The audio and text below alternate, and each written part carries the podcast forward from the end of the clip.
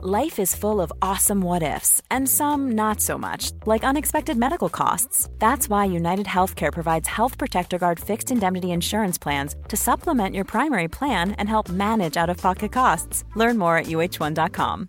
Hey, I'm Ryan Reynolds. At Mint Mobile, we like to do the opposite of what Big Wireless does. They charge you a lot, we charge you a little. So naturally, when they announced they'd be raising their prices due to inflation, we decided to deflate our prices due to not hating you. That's right. We're cutting the price of Mint Unlimited from $30 a month to just $15 a month. Give it a try at mintmobile.com slash switch. $45 upfront for three months plus taxes and fees. Promote for new customers for limited time. Unlimited more than 40 gigabytes per month. Slows. Full terms at mintmobile.com. I'm Sandra, and I'm just the professional your small business was looking for. But you didn't hire me because you didn't use LinkedIn jobs. LinkedIn has professionals you can't find anywhere else, including those who aren't actively looking for a new job but might be open to the perfect role, like me. In a given month, over 70% of LinkedIn users don't visit other leading job sites. So if you're not looking on LinkedIn, you'll miss out on great candidates like Sandra. Start hiring professionals like a professional. Post your free job on linkedin.com/achieve slash achieve today. Det är den 14 januari 2018 och klockan är sex på morgonen när det kommer in ett samtal till en larmoperatör. Samtalet kommer från staden Paris i Kalifornien. Det låter som en liten flicka som ringer in, men hon är egentligen 17 år gammal. Hon berättar att hon och hennes 12 syskon misshandlas av deras föräldrar och att några av syskonen är fastkedjade vid sina sängar. När polisen anländer till villan i det fina bostadsområdet så finner de samtliga 12 syskon och föräldrarna. Synen de möts av när de går in i hemmet och den fruktansvärda sanningen om vad dessa barn faktiskt har utsatts för kommer att bli en extrem chock. Inte bara för invånarna i staden Paris, men för hela USA och resten av världen.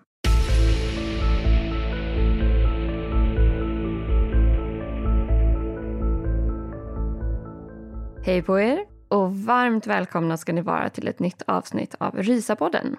Och den här veckan har vi valt att prata om ett fall som många av er som lyssnar säkert redan är bekanta med, eller åtminstone kanske har hört talas om tidigare. Ja, och det här är också ett fall som jag länge har velat ta upp i podden, så nu kände vi faktiskt att det var dags. Och det ska först och främst sägas att det finns väldigt mycket information att hämta där ute, men också väldigt mycket information som skiljer sig beroende på vilken källa man kollar på. Men vi har i alla fall gjort vårt allra bästa för att samla ihop det vi vill kalla för fakta. Och förhoppningsvis så har vi lyckats få ihop ett tydligt avsnitt för er att ta del av. Ja, men det får vi hoppas. Och det här är ju ett fall som ägde rum i USA, men som också blev väldigt uppmärksammat världen över. För det rapporterades ju nämligen en hel del om den här fruktansvärda historien här hemma i Sverige också. Så, i det här avsnittet ska vi ju alltså prata om familjen Turpin och det här fallet handlar ju om en familj där föräldrarna, Louise och David Turpin, utsatte sina 13 barn för bland annat fysisk och psykisk misshandel och väldigt många år av försummelse. Men innan vi går in på familjen och allt som inträffade så vill jag hoppa tillbaka i tiden och berätta kort om David och Louise respektive uppväxter och deras liv fram till den dag då familjens mörka hemligheter kom upp till ytan.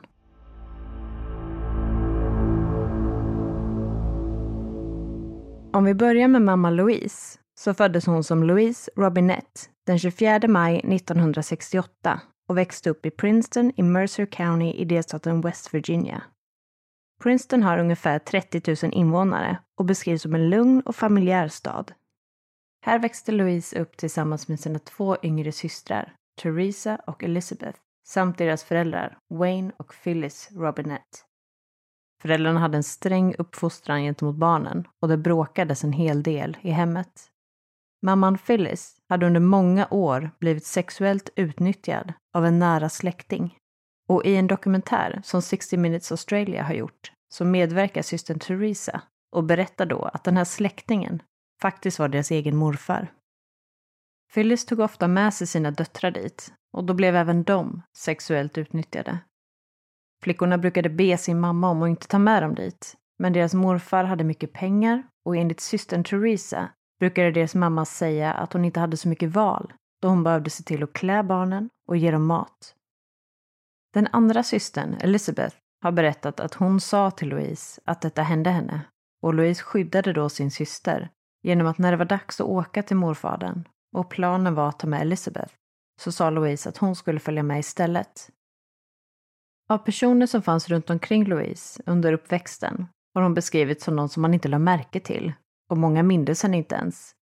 Hon var en så kallad duktig flicka som aldrig drack, rökte eller tog droger.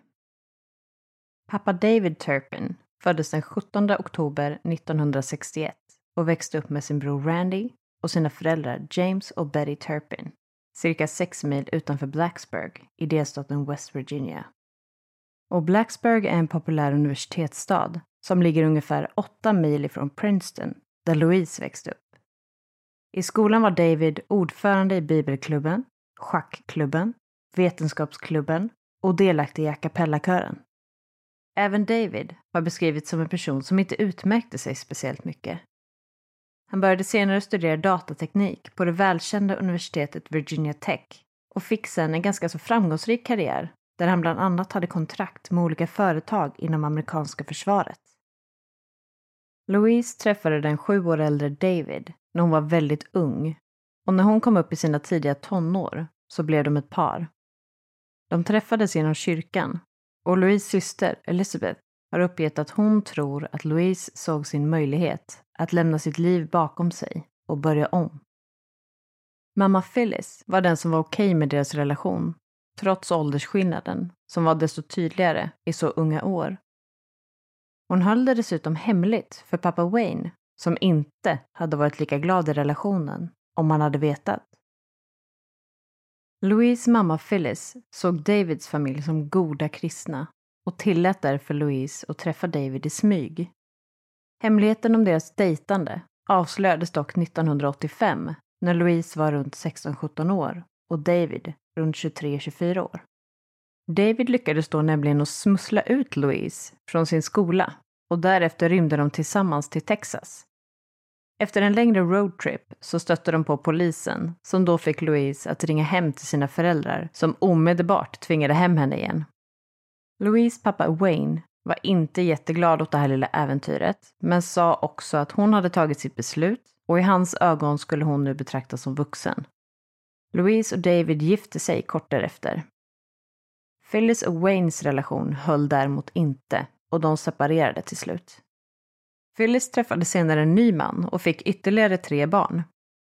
Louise relation till sina föräldrar förblev ansträngd, både på grund av relationen till David, men också utifrån den barndom Louise hade haft där det förekommit både konflikter och övergrepp. Ett exempel på den ansträngda relationen är bland annat då pappa Wayne gick i pension år 2012 och ville komma och besöka Louise. Men han ska då ha fått nej till det. Phyllis dog sedan i februari 2016 och Wayne i maj samma år. Enligt en av systrarna så bad båda föräldrarna Louise om att få besöka henne och David, vilket hon då ska ha vägrat. Hon ska inte heller ha närvarat på deras begravningar, men däremot gjorde David det. Efter att Louise och David gift sig så flyttade de till Texas och några år senare fick de sitt första barn ihop. Därefter följde flera barn i tät följd. Louise familj följde relationen på håll via sociala medier och telefon eller videosamtal. Och de hade uppfattningen om att hon och David levde det perfekta livet tillsammans. David hade en framgångsrik karriär och utåt sett verkade det som att han gav Louise allt hon någonsin kunnat önska. De hade ett stort hus och fina bilar. Hon gick runt i dyra kläder och väskor och de verkade leva ett minst sagt lyxigt och enligt många avundsvärt liv. Louise syster Theresa har beskrivit att hon hade väldigt lite kontakt med sin systers barn och att hon bara har träffat de fyra äldsta barnen. Hon hade däremot en del videosamtal med de yngre barnen. Hon uppfattade dock att alla de här videosamtalen kändes ganska så styrda och kontrollerade och att Louise brukade bara ta in några barn i taget så de fick prata med Theresa. Samtalen drygades dock ut mer och mer med tiden och till slut fanns det i princip ingen kontakt alls. Theresa har dock hela tiden påtalat att även om hon tyckte att familjen verkade styrd och isolerade sig en del så fanns det aldrig någon misstanke från hennes sida om att Louise och David på något vis skulle skada barnen. Louise andra syster, Elizabeth, som inledningsvis hade mer kontakt med Louise och David, har däremot berättat om att hon bodde en sommar hos Louise när hon var yngre och att hon då märkte av att det var en del saker som var konstiga i hemmet. Bland annat så beskriver hon att David och Louise var väldigt stränga mot sina barn. Hon såg dock aldrig någon form av misshandel äga rum under den här perioden. Men det som var desto mer obehagligt för Elizabeth var att David ibland kunde komma in och iaktta henne medan hon duschade. Han rörde henne aldrig, men som man kan förstå så uppfattade hon det som ett extremt konstigt beteende. Elizabeth beskriver att hon var ung vid den här tidpunkten och tyckte att det hela var väldigt otäckt. Hon har dessutom uppgett att under den tiden som hon bodde i familjen så behandlade de henne som ett av barnen och hon hade väldigt många regler att följa. David och Louise bodde till en början i Fort Worth i Texas, som är en stor stad med en befolkning på nästan en miljon invånare. Här bodde de mellan åren 1992 och 1999. Men när de lämnade det här hemmet och flyttade ut så fick de nya ägarna en ordentlig chock. Hemmets skick har nämligen beskrivits som oerhört snuskigt. Bland annat var heltäckningsmattan täckt av smuts och det fanns rivmärken på dörrarna. Familjen Turpin flyttade från den här bostaden till en villa som låg relativt avskilt ute på landet i Rio Vista, som också ligger i Texas. Och det här är ju en betydligt mindre stad med ungefär tusen invånare. I en intervju med en av grannarna så berättar de att de verkligen såg fram emot att den nya familjen skulle flytta in. Och inledningsvis var deras barn hemma hos familjen Turpin och lekte med deras barn vid några tillfällen. Men det här upphörde ganska så snart och därefter var interaktionen med grannarna och resten av samhället ytterst liten från familjen Turpins håll. Familjen har beskrivits som extremt isolerad och det finns uppgifter om att barnen ofta betedde sig konstigt en annan sak som folk tyckte var konstigt var att det stod flera väldigt fina och nya cyklar på området vid familjen Turpins hus. Men de tycktes aldrig användas. En av grannarna berättade att hon mötte några av barnen vid ett tillfälle och att det då såg ut som att de hade vita handskar på sig. Men när de kom lite närmre visade det sig däremot att det var deras händer, men att resten av kroppen var så pass smutsig att händerna därför såg så ovanligt vita ut. Barnen ska då ha förklarat att om man tvättar händerna ovanför handleden så är det slöseri med vatten. Och barnen i familjen Turpin går vid det här laget i skolan, men de blir väldigt ofta retade och hånade för att de alla hade samma kläder, samma frisyr och för att de luktade illa. År 2010 så flyttar familjen återigen. Den här gången bar det av till staden Murrieta i Riverside County i Kalifornien. Och Marietta är en stad med drygt 100 000 invånare och många som bor där pendlar till närliggande områden som Los Angeles, San Diego och Orange County. Så hit flyttade alltså familjen år 2010. Och precis som förra gången någon tog över ett hus efter familjen Turpin så blev de nya ägarna av hemmet i Rio Vista lika bestörta över skicket på deras nya hem som ägarna som köpte Turpins förra bostad. De nya ägarna hittade bland annat konstiga ventilationer inne i garderoberna och även det här huset beskrevs som oerhört smutsigt. Det såg nämligen ut som att de hade haft flera djur hemma som fritt fått lämna avföring runt om i huset som sedan grott in i heltäckningsmattan. De nya ägarna hittade också rivmärken på väggar och rep runt vissa av sängarna. Men familjen Turpin hade ju nu startat ett helt nytt liv i Kalifornien och även dessa grannar har beskrivit att familjen inte verkar ha någon större kontakt alls med sin omvärld. De här grannarna har också uppgett att de väldigt sällan såg barnen och när de såg dem så såg de väldigt bleka ut.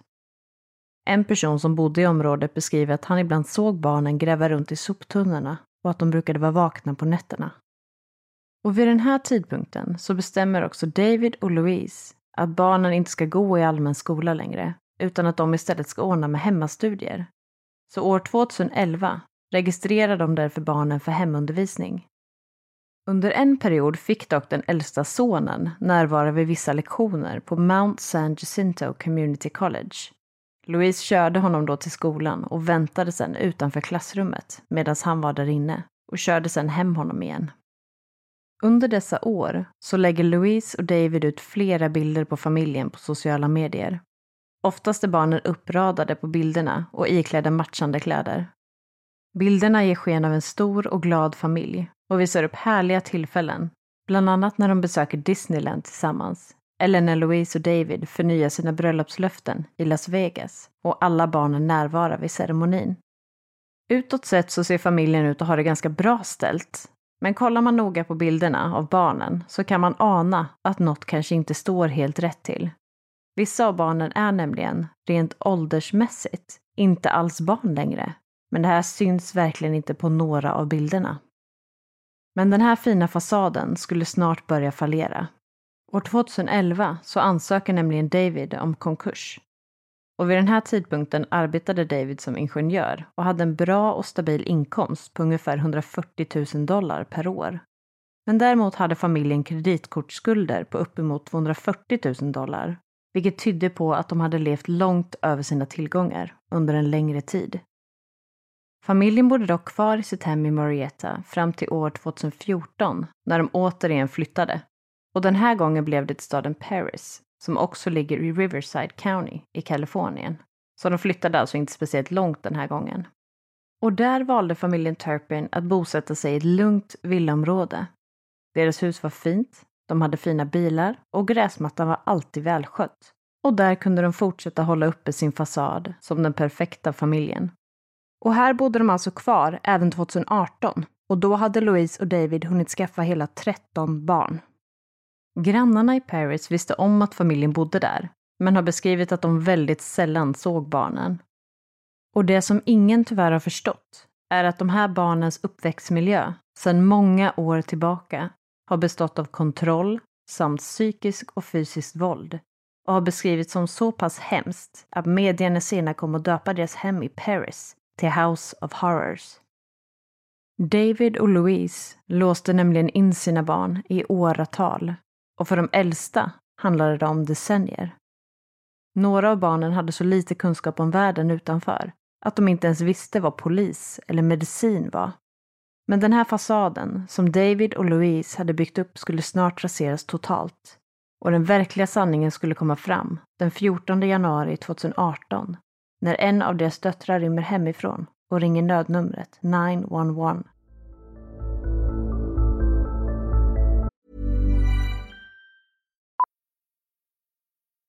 Millions of people have lost weight with personalized plans from Noom. Like Evan, who can't stand salads and still lost 50 pounds. Salads generally for most people are the easy button, right? For me, that wasn't an option. I never really was a salad guy. That's just not who I am. But Noom worked for me. Get your personalized plan today at Noom.com. Real Noom user compensated to provide their story. In four weeks, the typical Noom user can expect to lose one to two pounds per week. Individual results may vary. Ever catch yourself eating the same flavorless dinner three days in a row? Dreaming of something better? Well, HelloFresh is your guilt free dream come true, baby. It's me, Gigi Palmer. Let's wake up those taste buds with hot, juicy pecan crusted chicken or garlic butter shrimp scampi. Mm. Hello Fresh. Stop dreaming of all the delicious possibilities and dig in at HelloFresh.com. Let's get this dinner party started. A lot can happen in three years, like a chatbot may be your new best friend. But what won't change? Needing health insurance. United Healthcare Tri Term Medical Plans, underwritten by Golden Rule Insurance Company, offer flexible, budget friendly coverage that lasts nearly three years in some states. Learn more at uh1.com.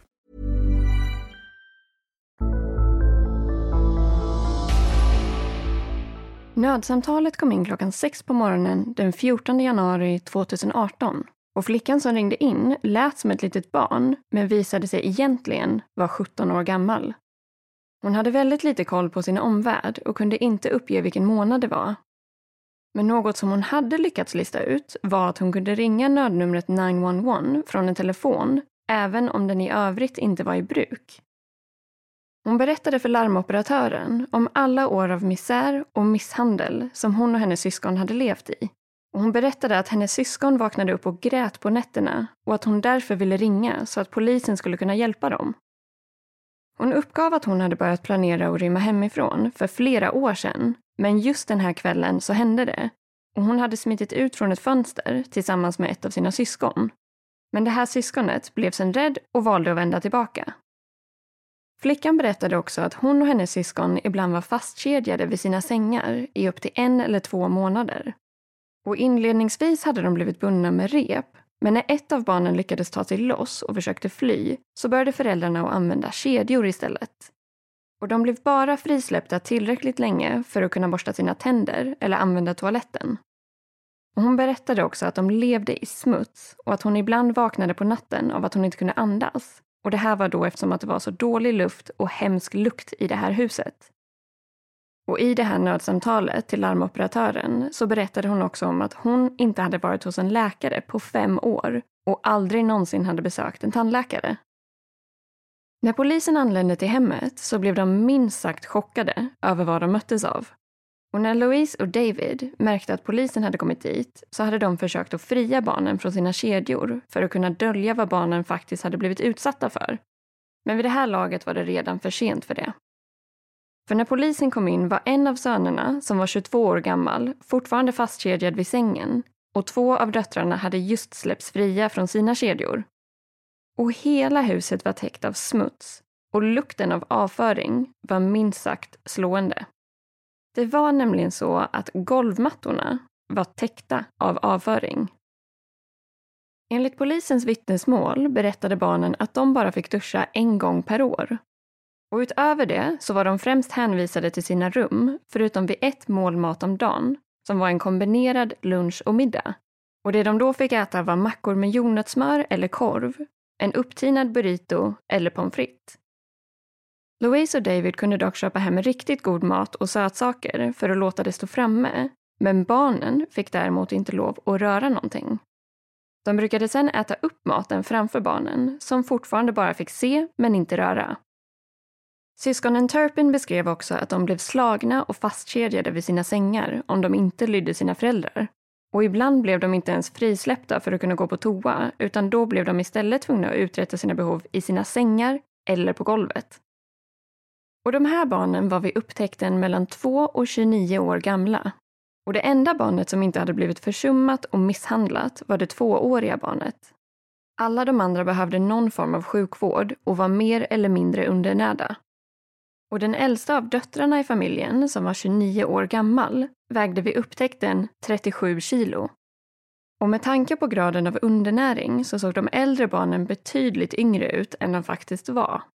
Och en av åklagarna i fallet beskriver det här som ett av de absolut värsta och mest extrema fall av barnmisshandel som han någonsin stött på.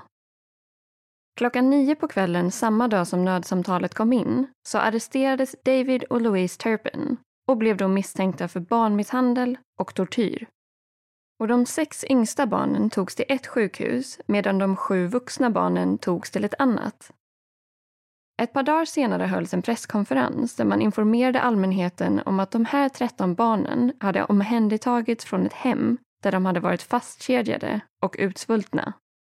Och David och Louise Turpin stod nu anklagade för flera fall av olaga frihetsberövande, tortyr, sexuellt övergrepp, barnmisshandel, misshandel och försummelse.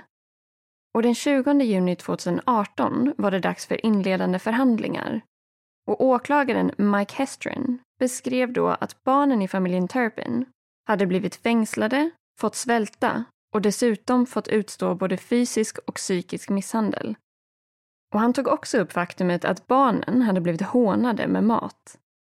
Och ett annat exempel som togs upp var när Louise och David köpte nya leksaker som aldrig fick lov att användas av barnen och man hittade flera leksaker runt omkring i hemmet som alla låg kvar helt orörda i sina originalförpackningar. Och barnen fick inte heller den medicinska vård som de behövde och när utredare hade frågat vart i hemmet som de förvarade medicin så visste barnen inte vad det var för någonting. Och utöver det hade de ju inte heller fått träffa en läkare på flera år och aldrig varit hos tandläkaren. Och åklagaren beskrev att i det här fallet gick Louise och David från att allvarligt försumma barnen till en långvarig och fruktansvärd form av barnmisshandel. Men David och Louise nekade inledningsvis till samtliga anklagelser. Dagen därpå meddelar domaren att han anser att det finns tillräckligt med bevis för en rättegång. Och det framkommer också att om de skulle dömas för samtliga åtalspunkter så skulle de troligtvis få spendera 94 år till livstid i fängelse. Det framkom dessutom att en av åtalspunkterna endast var gentemot David. Och det var den åtalspunkten som rörde sexuella övergrepp och den grundade sig i att han ska ha rört ett av barnen under 14 års ålder på ett sexuellt sätt. En sak som kom att bli väldigt viktig i utredningsarbetet var det faktumet att Louise och David hade låtit barnen skriva dagböcker. Och det här var såklart någonting som utredare direkt satte igång att läsa igenom. Och språkbruket och skriften var absolut inte åldersadekvat och stora delar av innehållet var dessutom väldigt svårt att tyda.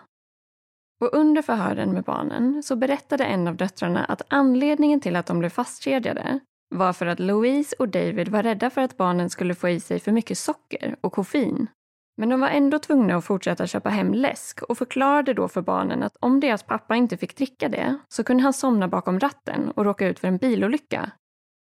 Några av barnen beskrev också familjens hem som en religiös plats och att det som hänt dem var Guds vilja. Den 22 februari 2019 valde Louise och David att erkänna sig skyldiga till tortyr och misshandel samt försummelse så till den grad att det allvarligt påverkade barnens fysiska utveckling. Och utöver att deras muskler hade börjat förtvina så var det också så pass illa att två av döttrarna, till följd av sina skador, troligtvis aldrig kommer kunna få barn i framtiden. Domen föll den 19 april 2019 och låg på samma nivå som mord av första graden, alltså 25 år till livstid. Och man utfärdade också besöksförbud för alla barnen. Så tio av dem får därför inte träffa sina föräldrar på tio år. Två av barnen får inte träffa dem på fem år och ett av barnen fick sitt besöksförbud hävt. Och det här besöksförbudet innebär att David och Louise inte får ha kontakt med barnen, varken fysiskt, på telefon, mejl, sociala medier eller genom tredje part. Några av barnen som inte var med under rättegången beskrev att de kämpade med att gå vidare, men att de var glada över att nu kunna leva sina liv och att gå i skolan. Och en av flickorna som däremot närvarade vid rättegången ska då ha sagt följande. Mina föräldrar tog hela mitt liv ifrån mig, men nu tar jag tillbaka det. Jag går på högskola nu och jag bor på egen hand. Jag älskar att umgås med mina vänner och livet är underbart. Och livet må ha varit tufft för mig men det gjorde mig stark och jag slogs för att bli den person jag är idag. Jag såg hur min pappa förändrade min mamma och de förändrade nästan mig också, men jag förstod vad det var som hände. Jag är en kämpe. Jag är stark och jag färdas genom livet som en raket.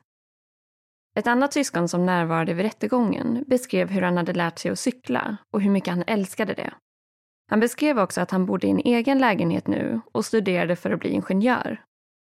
Han uttryckte att han hade förlåtit sina föräldrar för mycket av det de gjort mot honom och mot hans syskon, men att han fortfarande kämpar emotionellt. Och under rättegången så sa han följande. Jag kan inte beskriva med ord vad vi gick igenom när vi växte upp. Jag har fortfarande mardrömmar om saker som hände oss, som att mina syskon blev fastkedjade eller slagna. Men det är det förflutna, och nu är nu. Och vissa av barnen berättade att de fortfarande älskade sina föräldrar en av döttrarnas uttalande lästes upp av en advokat och i detta så bad hon om att föräldrarna skulle få ett mildare straff. Hon sa att hon ville ha kontakt med dem igen och bad om att de skulle få avtjäna sina straff i närheten av där hon bodde. Hon sa också följande. Jag vill att rätten ska veta att våra föräldrar älskade varandra och varenda ett av sina barn. Och jag kommer ihåg hur mamma satt i sin stol och sa att hon inte visste vad hon skulle göra. Hon ville inte använda rep och kedjor, men hon var så rädd att vi barn åt för mycket socker och koffein. De trodde att allt de gjorde var att skydda oss och de var rädda för att be om hjälp för att de då trodde att de skulle förlora sina barn. När barnen pratade så grät både Louise och David. Och Louise bad också sina barn om ursäkt och sa Jag är ledsen för allt jag har gjort som har skadat mina barn. Jag älskar mina barn så mycket och jag vill bara deras bästa. Hon sa också att hon såg fram emot dagen då hon får träffa dem igen för att krama dem och be om ursäkt. David försökte läsa upp sitt uttalande men lyckades inte hålla gråten borta, så hans advokat läste upp det istället. Och han sa då Jag menade aldrig att något av mina barn skulle komma till skada och jag är ledsen om jag har gjort något som orsakat dem skada. Och jag är glad att vi lyckades hålla de här förhandlingarna utan att mina barn behövde vittna. Och den sista delen av hans uttalande lyckades han att läsa själv, och David framförde då att han hoppades att hans barn skulle lyckas i skolan och senare i sina respektive karriärer. En av sönerna som närvarade vid rättegången läste också upp ett uttalande från en av hans systrar som löd Jag älskar båda mina föräldrar så mycket. Även om det inte var det bästa sättet att uppfostra oss på så är jag glad att de gjorde det eftersom att det har gjort mig till den person jag är idag. Och jag vill tacka dem för att de har lärt mig om Gud och om tro. Och jag hoppas att de aldrig förlorar sin egen tro. Och jag ber för dem ofta. Jag mår bra. Jag studerar och jag har en egen lägenhet. Och det är inte menat att vi ska förstå Guds önskan, men vi ska följa och lita på honom. Och under hennes uttalande så torkade både Louise och David sina tårar. Innan domen föll så valde domaren Bernard Schwartz att uttala sig till David och Louise Turpin. Han sa då följande. Barn är en gåva, inte bara till föräldrarna och familjen, men också till samhället. Kanske kommer de att växa upp och bli forskare som upptäcker botemedel för en sjukdom. Eller räddningspersonal eller läkare som räddar någon annans liv. Kanske ansluter de sig till det militära och försvarar vårt land. De själviska, elaka och inhumana handlingar som ni har utsatt era egna barn för har berövat dem, er familj, era vänner, samhället och särskilt er två av dessa gåvor. Och deras liv har förändrats permanent tillsammans med deras förmåga att växa och frodas. Och all framgång som de här barnen lyckas med kommer inte att vara tack vare er, utan trots er. Domaren sa också att den enda anledningen till att paret inte fick maxstraff för sina handlingar är på grund av att de erkände sina brott i en tidig del av förhandlingarna i och med detta lät de barnen undvika att behöva återuppleva den skam och de skadorna som de genomled i det så kallade House of Horrors. Och vad gäller barnen i familjen Turpin så har de av sina advokater och läkare på sjukhusen beskrivits som både levnadsglada och optimistiska. Och de jobbar framförallt på att förbättra sin fysiska och psykiska hälsa. Och de studerar och lär sig att leva i den vanliga världen med allt vad det innebär. En av advokaterna för de äldre barnen beskriver att syskonen mår bra utifrån omständigheterna och nu får testa på vanliga aktiviteter som att kolla på Star Wars och Harry Potter. De provar också på olika sporter och äter god mat och favoriträtten uppges vara lasagne. De sex barnen som var minderåriga placerades i familjehem medan de vuxna barnen fick flytta in i egna stödboenden. Och generellt vill de inte se tillbaka på det som har varit och de har valt att vara anonyma genom allt det här för att de inte vill att omvärlden ska se dem som offer. Och de vill helt enkelt att personer hellre ska lära känna dem för vilka de faktiskt är och vad de kommer göra i framtiden.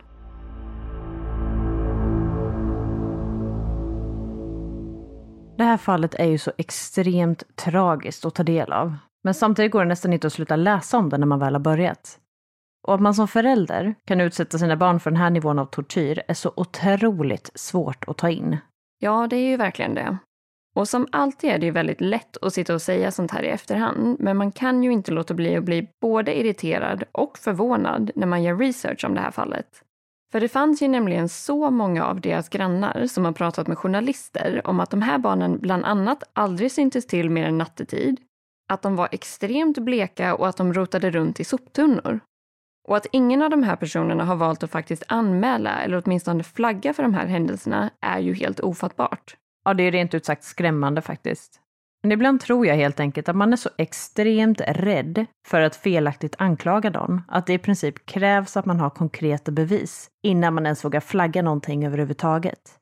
Och bristen på konkreta bevis kan ju för vissa barn, som exempelvis i det här fallet, innebära flera decennier av tortyr Ja, och de pratar ju en del om just den här rädslan i en av de dokumentärerna som vi har sett om det här fallet. Och de nämner då att man i USA alltid kan ringa polisen och be dem att göra en så kallad welfare check, där de bara åker ut och stämmer av läget lite grann. Och det är väldigt bra att de tar upp det i en sån dokumentär eftersom att det låter som en bra grej och bra för folk att veta om att det finns.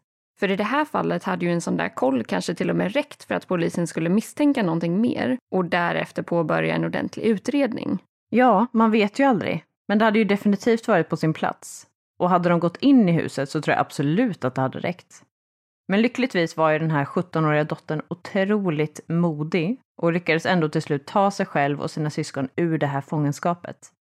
Och det ska sägas att det finns flera dokumentärer och galet mycket information om det här fallet. Men en väldigt sevärd dokumentär som vi kollade på och tyckte var intressant var 60 Minutes Australia, House of Horrors. Ja, det finns ju en hel del material att fördjupa sig i kring det här fallet om man vill det. Men nu får det nog faktiskt vara dags för oss att runda av lite här. Men om ni har några tips på andra fall eller ämnen som vi kan ta upp framöver, eller kanske några reflektioner kring veckans avsnitt, då vet ni vart ni enklast hittar oss.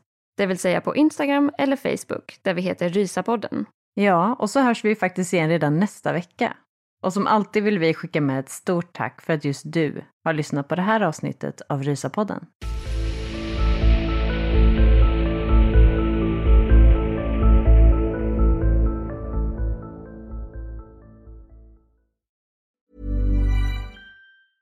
Step onto the legendary clay courts of Roland Garros, where the world's best players battle it out at the French Open for a chance to win a Grand Slam title. Tennis Channel Plus is your place to watch. Stream every court from your phone or smart TV live in HD. See the action unfold as legends fight for glory and new rivalries emerge. Daily live coverage begins Monday, May 20th, with match replays on demand so you never miss a moment. From the first serve to the final point, Roland Garros promises unforgettable moments and new chapters in tennis history.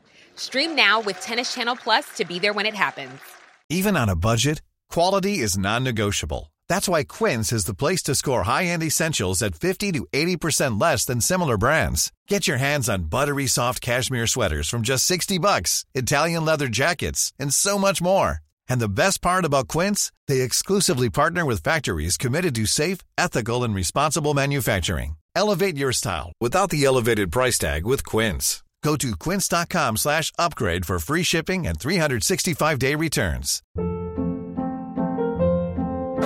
Hold up. What was that? Boring. No flavor. That was as bad as those leftovers you ate all week. Kiki Palmer here, and it's time to say hello to something fresh and guilt-free. Hello Fresh. Jazz up dinner with pecan-crusted chicken or garlic butter shrimp scampi. Now that's music to my mouth. Hello Fresh. Let's get this dinner party started. Discover all the delicious possibilities at hellofresh.com.